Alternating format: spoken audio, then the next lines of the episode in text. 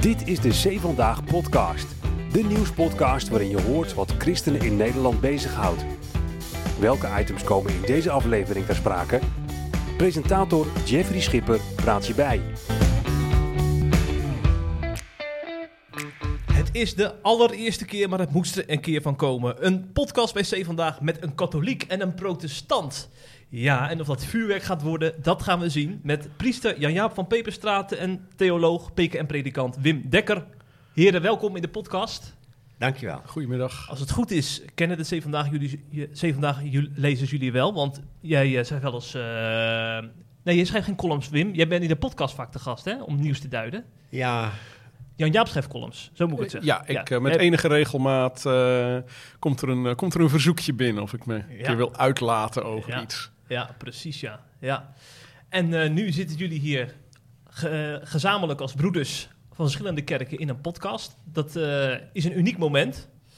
Eh, want in de ge- kerkgeschiedenis is natuurlijk het nodige gebeurd, hè, waardoor katholieken en protestanten eh, hun eigen wegen zijn gegaan. Het is wel eens iets minder gezellig ja.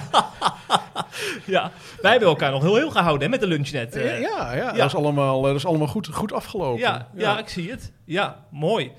Wij gaan even terug in de tijd, heren. Want er was een tijd dat er nog helemaal geen protestantse kerken bestonden. Hè? Heel lang geleden. En eh, misschien ook goed om even, voor de mensen die geen kerkgeschiedenis hebben gestudeerd, Ja. er zijn er nog heel veel.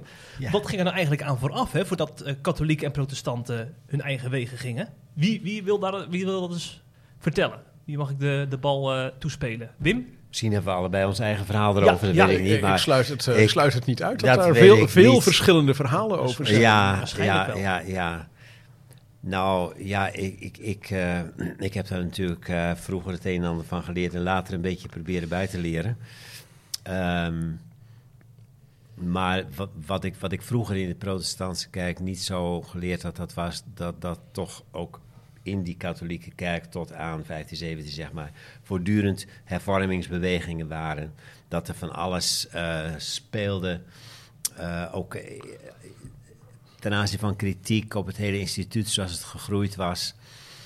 En ging- eh, dat eigenlijk, eh, nou ja, en dat dus, kijk, wat er dan, wat er dan uiteindelijk misgaat, dan denk je van, het was dus niet zo van katholieke kerk, middeleeuwen, diepe duisternis, daarna 1517, Luther doet het licht aan, groot licht. Dat is het dus helemaal niet. De- wij, zijn, wij zijn allemaal christenen vanaf de vroege kerk. Eh, en eh, op, een gegeven moment is er een splitsing gekomen van de Oosterse en de Westerse kerk in 1154. Goed, dat is een beetje een verhaal apart. Maar die Westerse kerk was een eenheid. Maar die Westerse kerk ja, was ook zo, en dat is mijn visie erop, ehm, heel sterk met politiek verbonden. Dus de, het samengaan van kerk, eh, kerkelijke macht en wereldlijke macht zo in elkaar vervlochten allemaal. dat wanneer er problemen ontstaan, gelijk die wereldlijke macht, kerkelijke macht als het ware samenspannen, hoe gaan we dit oplossen? Eh, en dat dus, naar mijn idee, de kerk ook al te veel kerk van boven geworden was, van bisschoppelijke kerk met de paus als eerste onder zijns gelijke van de, van de eerste, eerste eeuwen, toch verworden was tot een veel meer een machtsinstituut met een sterke hiërarchie, maar dan die hiërarchie ook gekoppeld aan wereldlijke macht. En dan zie je dat het op een gegeven moment helemaal vastloopt.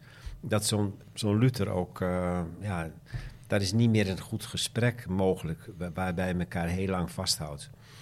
Eh, en Luther was ook een extreme man, maar eh, ehm, ik zie het dus eigenlijk als een, een, een, een incident, een ongelukkig incident, wat gekomen is door allerlei omstandigheden, terwijl er best binnen die katholieke kerk tot aan die tijd ook ruimte was voor het inhoudelijke, theologische, spirituele gesprek. Verscheidenheid is er ook altijd geweest. Ja, breek maar eens even in. Ja, Ja, ja. ja, ik, eh, ik, eh, goed, ook de huidige paus heeft er ook wel het nodige over gezegd. eh, terugkijkend naar, heeft ook het nodige geschreven, ook over Luther. En eh, ja, hij zegt ook van ja, ze- zeker de vroege Luther. Eh, moet je in eerste instantie, eh, de discussie die hij aanzwengelde, was een, was een binnenkerkelijke discussie. Dat was niet bedoeld om Waar te ging die over die discussie voor de mensen die Eh, niet ja, ja onder, onder andere natuurlijk over de aflaten. Ja. En de aflaten zelf werden niet door de vroege Luther ontkend, maar wel het misbruik wat er, ja, wat er aan vast zat. Uh, en tegelijkertijd uh, ja, ook, ook een hele, hele superstructuur, hele bovenstructuur van opvattingen die daaraan vastzat. En die wilde hij verhelderen en ook eigenlijk duidelijker maken, meer in lijn brengen met het, met het evangelie. Maar dat zijn vormen van discussie die er altijd zijn geweest. Waar liep Luther dan precies tegenaan? Want hij was de aanstichter, begrijp ik toch, van alles? Als je het zo mag noemen. Uh, ja, ja, met uh, uh, Luther was wel echt een katalist. Luther was ja. wel echt een katalist. Natuurlijk een uitzonderlijk ja, intelligente en energieke man. Met een, ja, ook een hele, hele aanstekelijke spreek- en schrijfstijl. Dus ja, is iemand die, als hij iets in beweging zet, dan gebeurt er ook iets. Dus in zoverre, ja, de persoon van Luther kun je het niet helemaal los van zien. Al is natuurlijk niet het verhaal van alleen maar Luther, want er zaten veel meer mensen omheen. Ging het echt puur over de aflaten of was het echt meer dan dat alleen? Nou ja, de, de, de af, aflaten is natuurlijk wel een, een heel groot uh, misstand. Dat, had ik, ja, dat was wel de aanleiding. Heeft, ja, dat ik zou het wel echt te zeggen maken met de bouw van de Sint-Pieter. Dus, en de bouw van de Sint-Pieter was ook, ook allemaal macht ja. en rijkdom. Dus het zit ook wel, er zit natuurlijk wel iets van kerk van onderop en kerk van bovenaf. Je ziet ook dat um, die aanhang van Luther de, onder het gewone volk heel groot wordt. Dus er is ook een sociologische en theologische verband. Uh, als Luther het heeft over de vrijheid van een christen, dan, ja, dan, dan voelen juist al die horigen en, en uh, min of meer slaven, uh, voelen zich ook heel erg aangesproken. Een soort emancipatie van onderop ook. En dan, nou ja, op een gegeven moment dan komt er die boerenopstand en dan, dan blijkt dat, dat is Luther ook weer niet voor. Dus het is een hele woelige, bewogen tijd mm. met uh, dopers radicalen ook, die van alles overhoop trekken. Maar ik... ik um, Nee, je kunt natuurlijk zeggen van Luther heeft uh, op een gegeven moment over de rechtvaardiging van het, door het geloof alleen. En dan de, de sola, mm. sola fide en sola gratia, die, die uh, solas van de reformatie. Maar dat is een, een, een uitkristallisering van iets wat dan op gang ja. gezet is. En op een gegeven moment, uh, ja, van het een komt het ander. En die, die genadeleer, maar die genadeleer van Luther, die was er min of meer ook al wel in de, in, in de Augustiniaanse lijn van de katholieke kerk. Alleen die was ook wat ondergesneeuwd.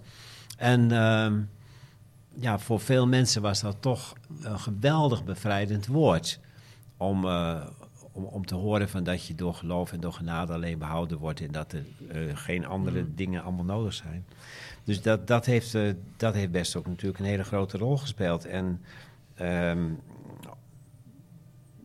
het is, het is heel belangrijk dat die gesprekken gevoerd zijn later ook tussen de katholieke kerk en de, en de Lutherse kerken weer juist over die rechtvaardigingsleer. En daar is ook alweer overeenstemming over bereikt. Ja, hè? dat is toch een heel belangrijk, dat is een heel belangrijk, belangrijk uh, moment in de kerkgeschiedenis, ja. de recente kerkgeschiedenis ja. bovendien. Uh, wat was het jaar De 90? overeenstemming over de rechtvaardigingsleer door de katholieke en de Lutherse kerken. Dat is de Maar ik, heb 90. altijd, ja, maar ik heb 90, altijd het idee dat dat soort grotere discussies Mhm. Aan de meeste mensen ook voorbij gaan. Ja, dat denk ik ook. Eh, gaat voorbij. En dat het zo belangrijk was ooit. En dat het nu ook belangrijk is dat er nog steeds over gepraat wordt. Ja. Dan gaan we een beetje langs de mensen heen. Je krijgt een beeldvorming en dat is natuurlijk zo.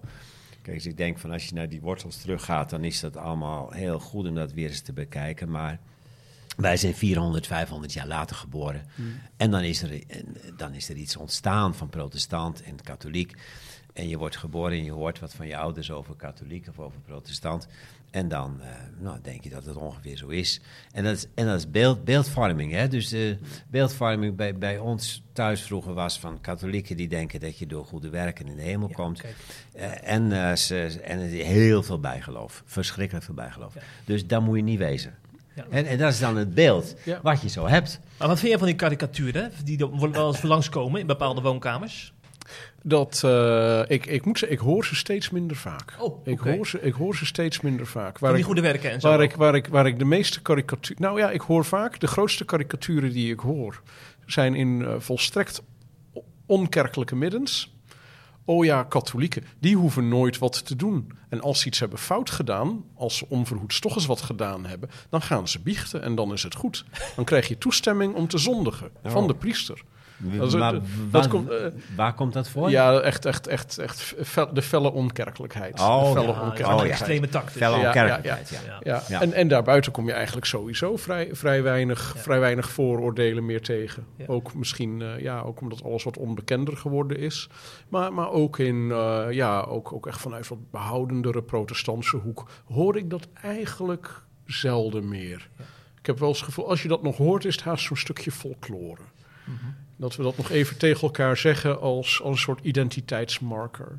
Maria en de paus, dat zijn natuurlijk Ja. nog wel twee dingen. Hè, Ja. van toen eh, Arnold Huygens een boek over Maria schreef, heeft, eh, nou, was op zich wel heel opmerkelijk dat hij dat als Ja. protestants theoloog zo deed. Heel, heel interessant Heel thema. interessant. eh, ook Maar, maar goed, hij had ook, dat, dat roept ook weer kritiek op. Maria vindt men natuurlijk toch wel een punt.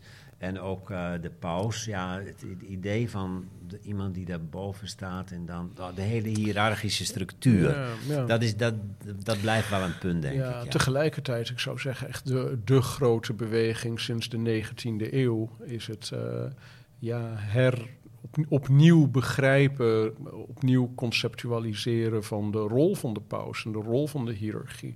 In de 19e eeuw was daar een beetje het hoogtepunt van natuurlijk, met het Eerste Vaticaans Concilie, afkondiging van de, de onfeilbaarheid van de paus. Ja. Nou, dan, Was dan dat niet wordt- een misser? Of, of, eh? eh, eh, het was, je kan zeggen dat was incompleet. Dat was incompleet. Het Eerste Vaticaans Concilie is tussentijds afgebroken vanwege de val van de pauselijke staat. Ja, maar De- weet je wat ik, wat, ik, wat ik nooit begrijp? Dat is dat dan zoiets is vastgesteld. Maar dat kan nooit bij jullie, in mijn gedachten, dan later gezegd worden... dat was dan niet zo'n goede afslag die we toen genomen hebben. Daar moeten we toch maar op terugkomen. Eh, want de, de onfeilbaarheid van de paus, dat onderstreept alleen maar dat... eh, toch wat, wat hiërarchisch en we moeten juist wat meer... Zoals nu bijvoorbeeld concreet, wat Franciscus nu aan het doen is met die bisschoppenconferentie, dat synodale proces. Hè, dat, is, dat is volgens mij veel meer zoals het in de vroege kerk ook eh, ooit was, voordat, eh, voordat die, die centralisering bij Rome zo, zo kwam. Eh, maar, maar los daarvan, eh, de Tweede Vaticaanse Concilie nadruk op het, op het, op het volk gods, eh, de, de, de plaatselijke gemeente. Nou, dat zijn allemaal trends. En Franciscus die, die, die zet dat door op een bepaalde manier. Maar dan heb ik het idee dan... Dat kan, niet, dat kan ook niet gezegd worden dan van... eh, die centralisering die plaatsgevonden heeft... en uiteindelijk uitmondend in de onfeilbaarheid van de paus... dat was gewoon niet zo'n goede lijn. We moeten er van af. De onfeilbaarheid van de paus eh, moet vooral, nou ja, sowieso, we, ja, we, ja, we, we trekken nooit iets terug. Nee, Zeg ik met een grote glimlach. nee ja, waarom niet? Maar, maar eh, we, wat, we, wat we wel doen is, ja, we, we verdiepen een leer wel. Of we verbreden een leer wel. En wat is de onfeilbaarheid van de paus eh, uiteindelijk? En je kan zeggen dat is een bijzondere vorm van de onfeilbaarheid van de kerk als geheel. Onfeilbaarheid van de paus is daar een, daar een bijzondere vorm van. En dan is nog de vraag, wanneer spreekt de paus onfeilbaar? Ja, dan heb je het over hele, hele beperkte ja, voorbeelden. en wat, wat, houdt onfeilbaarheid precies in dan? Eh, onfeilbaarheid betekent ja, een, een bovennatuurlijke bescherming van het eh, officieel afkondigen van zaken die in strijd zijn met geloof en zeden. Wanneer de paus ook in eenheid spreekt met de kerk. Dus hij spreekt vanuit zijn ambt. Hij spreekt dan niet als privé-theoloog. Nee, oké. En eh, die onfeilbaarheid hoort bijvoorbeeld thuis bij nou, het hele bisschoppencollege wereldwijd. Die kan onfeilbaar spreken. Concilies, concilies kunnen onfeilbaar spreken. Het gros van de onfeilbare leeruitspraken in de geschiedenis van de kerk komen uit concilies. Vaak ook van ver voor het pauschap. En je kan zeggen van ja, echt bij het ontbreken daaraan. En dat is ook, het is ook vastgesteld in een, in een hele chaotische tijd. Zou het ooit nog mogelijk zijn om concilies te houden? Ja, ja, ja. ja en dat je dan toch ja. zegt van ja, het Ja. onfeilbaar spreken van de Ja. kerk blijft ook behouden in de persoon van de paus. Maar dat wil niet zeggen dat je een soort superbisschop hebt die overal bovenuit zweeft zonder in contact te staan met de rest van de kerk. Want ook de onfeilbaar sprekende paus moet verbonden zijn met de hele kerk. Zelfs, er wordt toch ook nog een beetje wel als eh, voorbeeld gezien van, nou ja, het, het hoogtepunt daarvan. Ik, even kijken hoor. Er is geloof ik één dogma dat echt door de paus onfeilbaar is afgekondigd. Dat is de, ten hemelopneming van Ja, Maria, jaren zo'n 50. Ja, dat is nog een eh, Ja, nog pakken. punt. Dan is nog, dan, is nog maar de vraag wat dat, wat, dat, wat dat exact betekent. Ja. Of dat ook een hele zwaarwegende dogmatische uitspraak is. Maar goed, Ja. onfeilbaarheid Nee, maar- maar- ligt op Ja, tafel. dus onfeilbaarheid en dan komt deze rare Ja, uitspraak nog in mijn ogen. en dan denk ik, dat is niet zo goed. En het, het viel, mij, het viel mij meteen op in jouw taalgebruik dat je zei van, toen ik zei van dat is niet zo'n goede uitspraak over die onfeilbaarheid van de paus, dat je zei is incompleet. Dus dat, Mm. dat, valt me, dat valt me bij alle dogma's in de katholieke kerk, of als er weer verder gedacht wordt over iets ook op, van eh, wordt altijd voortgebouwd op het verleden. Ehm, en wordt nooit gezegd van. eh, dat was mis. Hè? Bijvoorbeeld zoals het nu over Luther gaat. Want dat is natuurlijk wel een gevoelig punt over die rechtvaardigingsleer. Is, eh, Ja, een- ja, ja, is eenheid bereikt. Dat is heel mooi, heel waardevol. Maar als gezegd zou worden van de ban op Luther die heft vast nog op. Ja, dat kan dus niet. Dat is er nog nooit gedaan. dat kan heeft, dus niet. Dat heeft een andere reden. Oh. Dat heeft een andere reden. Dat is niet, niet direct een leeruitspraak. Of ligt niet, althans niet direct aan de leeruitspraak. Ja, een ban als een kerkelijke straf treft altijd een levend persoon. Dus op het moment dat, dat iemand overleden is, ja, is het ook... eh, ja, ja, is het ook gedaan. Het heeft ook geen zin meer om die dan nog formeel op te heffen. Wat Dus- doe je dan? En dat geldt trouwens voor iedereen, Nou, hè, die ooit... dat- even, even- even eh, een vraag. Van, van betekent dat niet als de ban over iemand is uitgesproken en hij overlijdt, dat hij dan ook buiten, het, eh, buiten de hemel gezet is? Nee, nee, nee, dat kun je niet. Ja, Nee? bedoel, het helpt niet. Hè. Het helpt niet om hè, geëxcommuniceerd te worden. Eh, ja, is niet goed voor je ziel of zo. ja, maar, maar- maar jij hoort toch, je, je hoort bij God in het heilige, ge- in- bij de heilige katholieke kerk, dan hoor je Ja. bij God. ja. Als je daar uitgegooid wordt, dan ben je buiten God, toch? Eh, is dat, ja, dat, is, iets te vierkant, dat is iets te Oh. vierkant Oh. gezegd. Elke kerkelijke straf is eh, ja, me- medicinaal. Je zet iemand op afstand, maar wel weer met, met de hoop dat iemand terugkomt. Maar elke kerkelijke straf ja, in dit leven is voor het leven. Eh, komt iemand te overlijden voor, voordat er verzoening heeft plaatsgehad? Eh, ja, ja dan, dan sterft iemand op afstand van de kerk. We zeggen wel van ja, dat is niet, niet zoals we het graag voor ons zien. Eh, je kan ook niet zeggen zonder meer, ja, dat is goed voor de ziel. Ik, ik denk ook niet dat zo iemand dan in aanmerking komt voor een zalig of heilig verklaringsprocedure. Maar je kan niet vooruitlopen op, eh, op het oordeel bij God. Maar Wim, nu heb ik even een vraag aan jou. Want eh, ik, ik ken heel wat mensen in de PKN of in de, gewoon in de eh, bevindelijk gereformeerde stroming. Als daar het woord katholiek valt, of, of, dan zie ik ze toch een beetje verkrampen. Of ik denk, wat hebben zij nou nodig om, om ook open te staan voor gewoon eh, iemand als Jan Jaap en dat als een, hem als een broeder te zien? Wat, wat hebben zij nodig?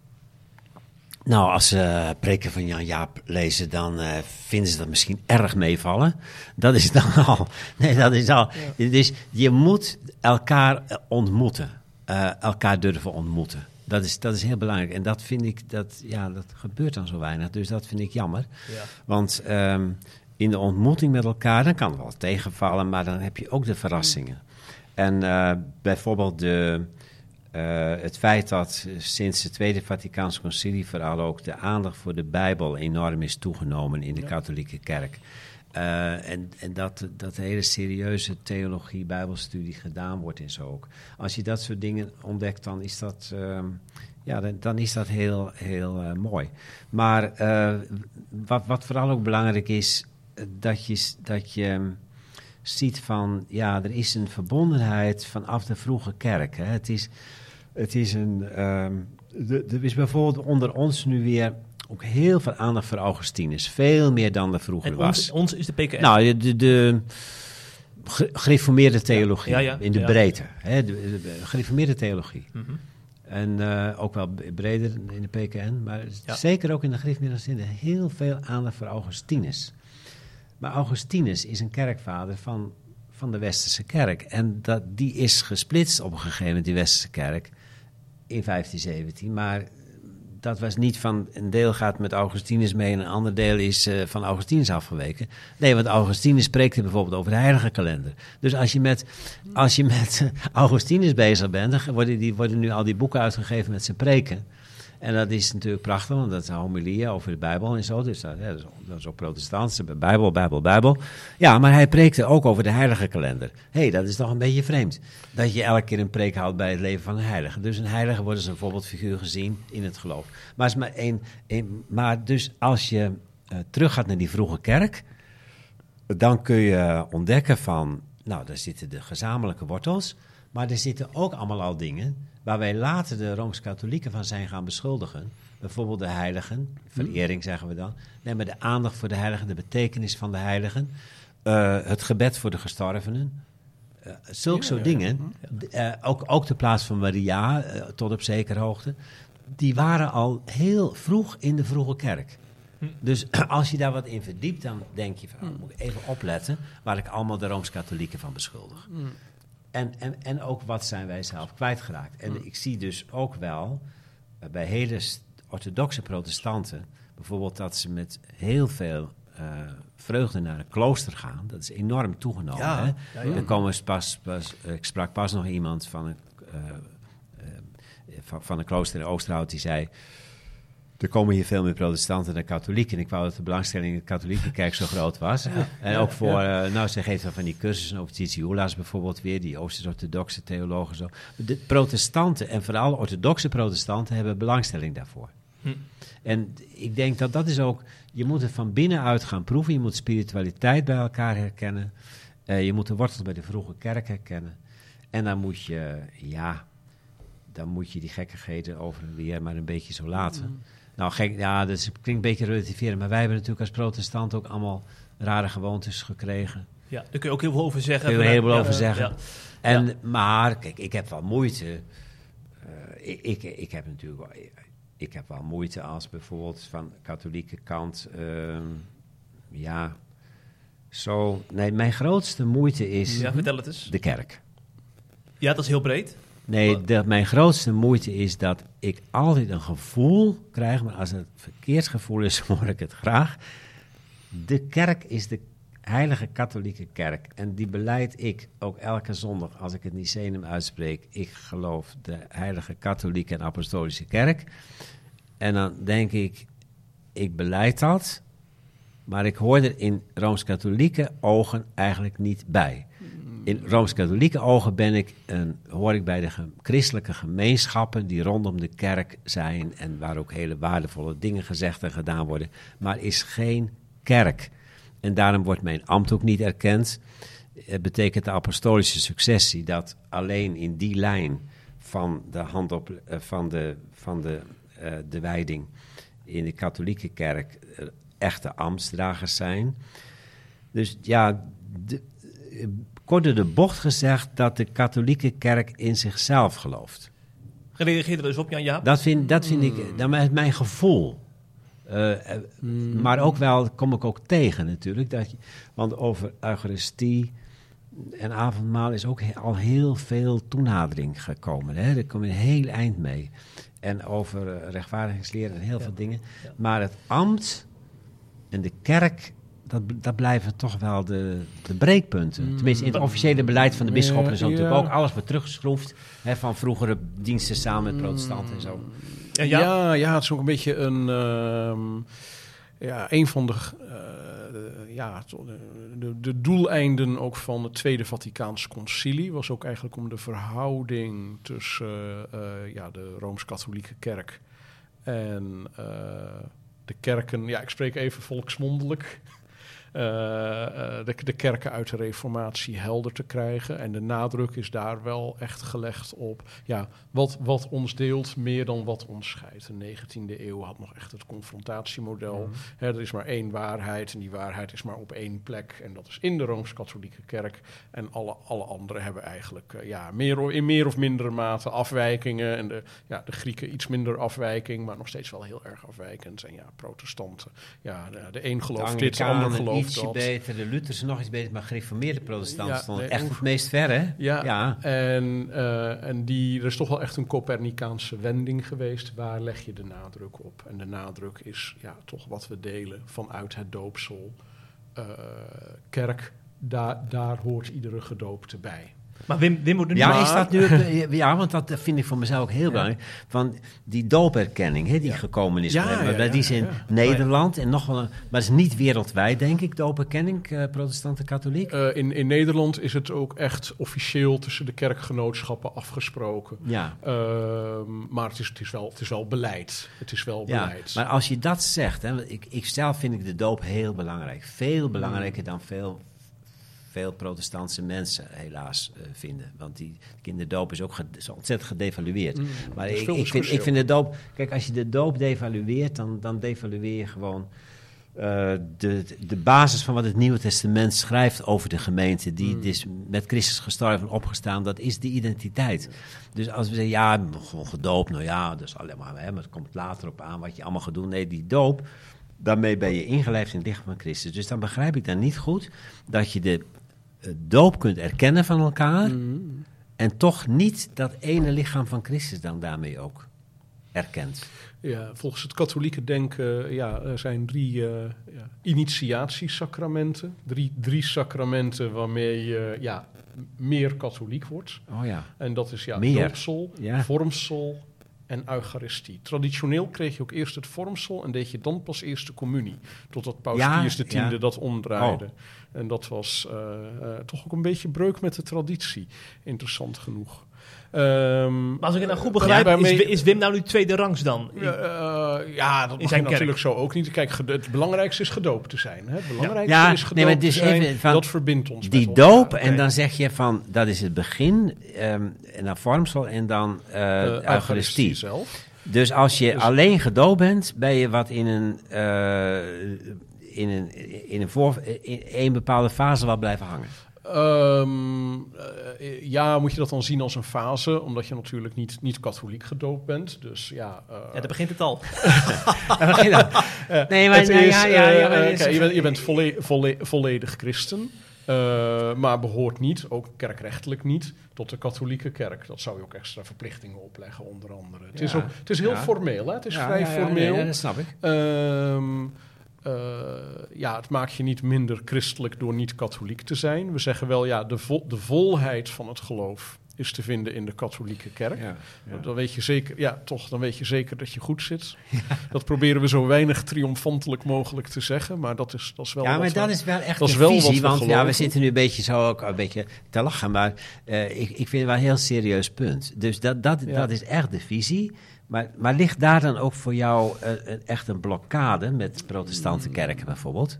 Ik. ehm, ja, als ik, ja, je had er net al een beetje over. Over god, wat, hè, gemeenschappelijke vieringen waren, waren er ooit. Die zijn, ja, die zijn dan weer teruggedraaid. Wat zit daarachter? Daar zie ik vooral echt een stuk kerkpolitiek. Ehm, ja, wie zijn de huidige bisschoppen? Ja, die waren jongere priesters in de jaren tachtig. Hoogtepunt van de polarisatie. Eigenlijk een binnenkerkelijke discussie.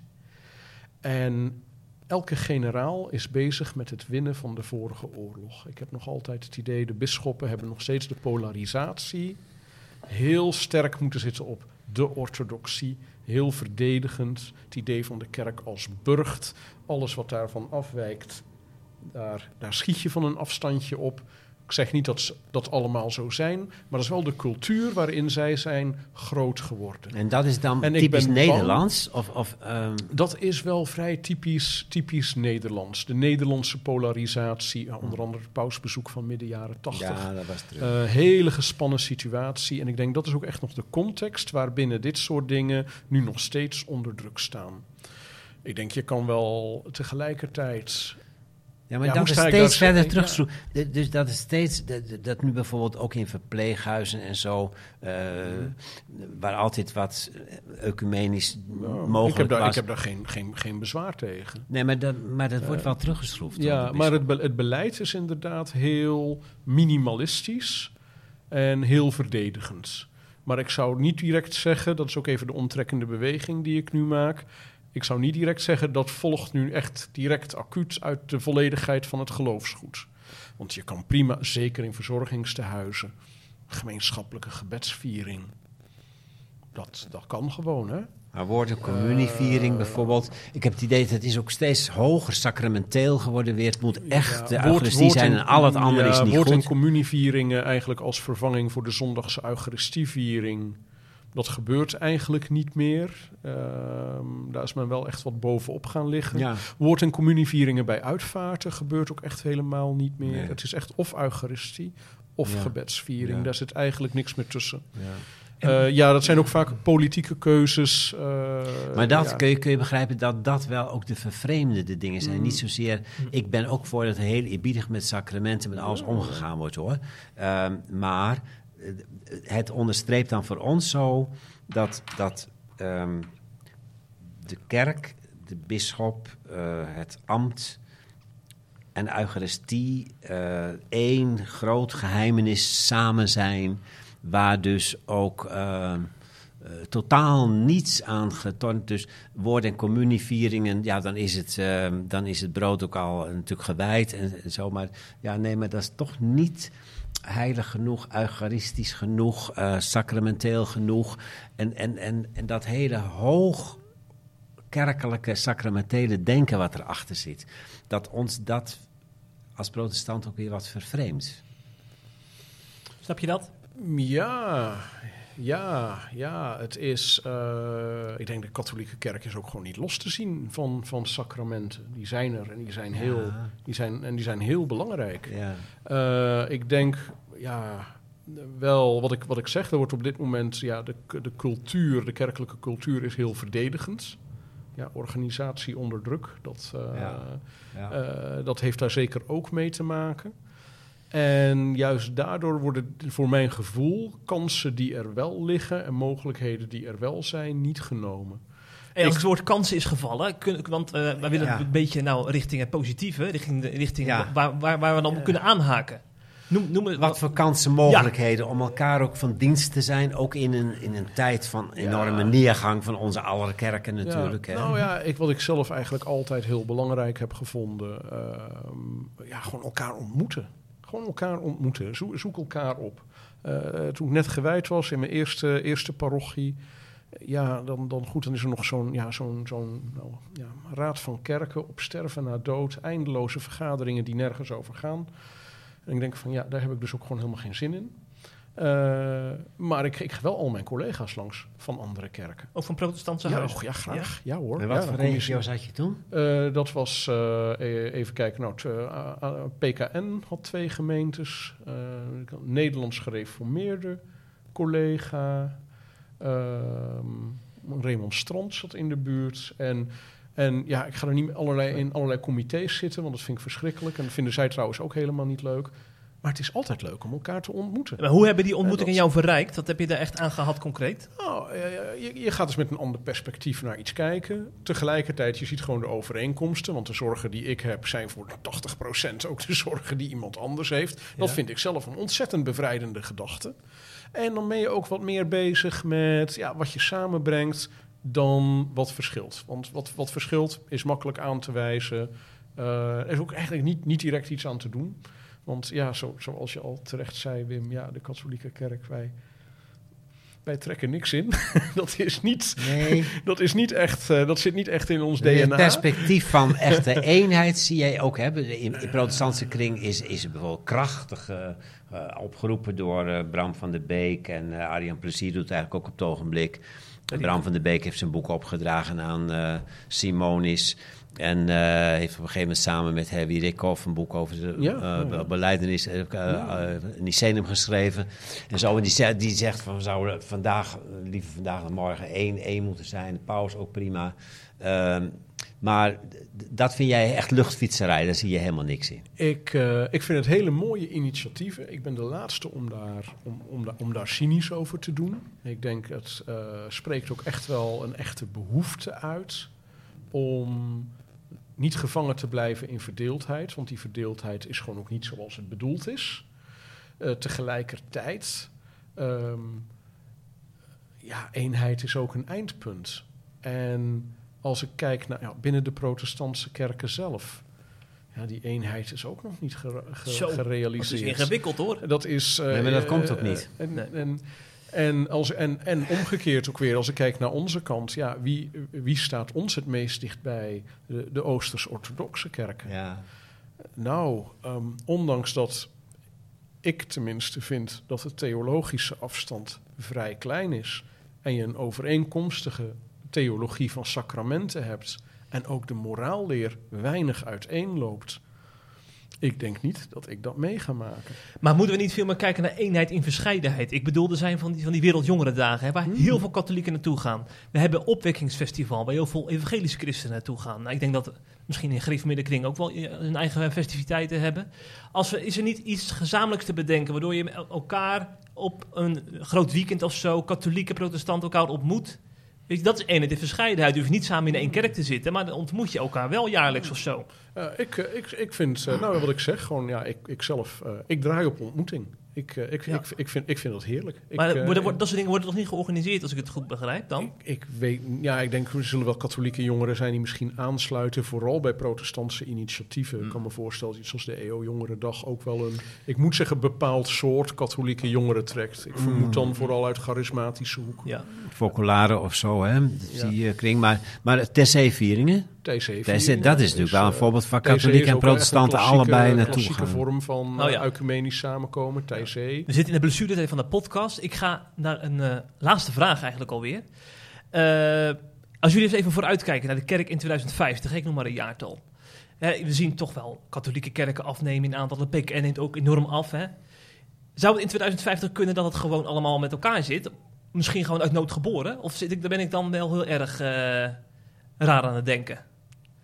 Is dat, is dat realistisch? Hmm, hmm. Ik zie, hè, we moet, ja, je moet toch wel met elkaar dan dadelijk eh, dat schip eh, op koers laten varen. Als iedereen uit, nu uit het bootje stapt. Ik Iedereen denk stapt de kerk uit. Ja, 2050. Goed, het is natuurlijk nog een tijdje in de Ja. toekomst.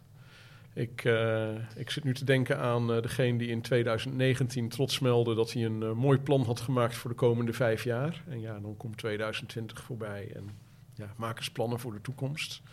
Ik denk eh, de christelijke ervaring en de kerkelijke ervaring van christenen van ja, allerlei pluimage is wel echt heel erg vergelijkbaar. Het is gewoon een, eh, het is een, hele, het is een hele moeilijke situatie. Eh, ja, er, blijven, er blijven minder mensen over. Je kan je ook afvragen wat het ook echt theologisch betekent.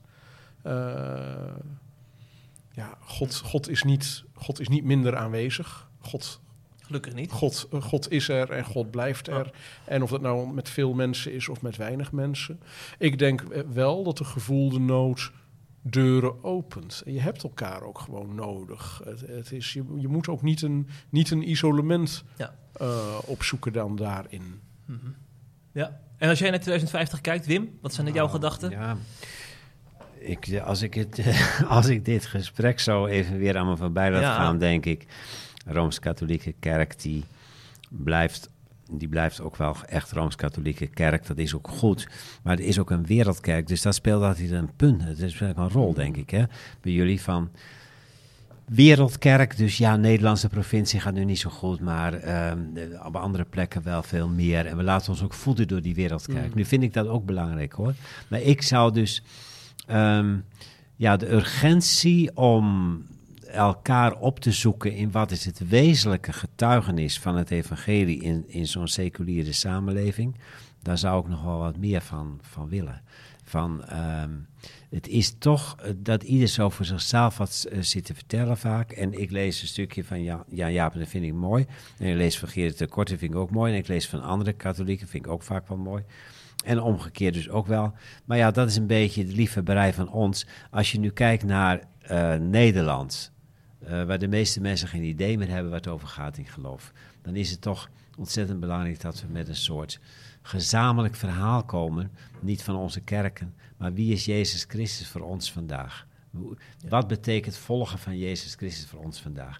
Is dat echt zo stom als jullie allemaal denken? Of is dat eh, ter heling en genezing van het leven?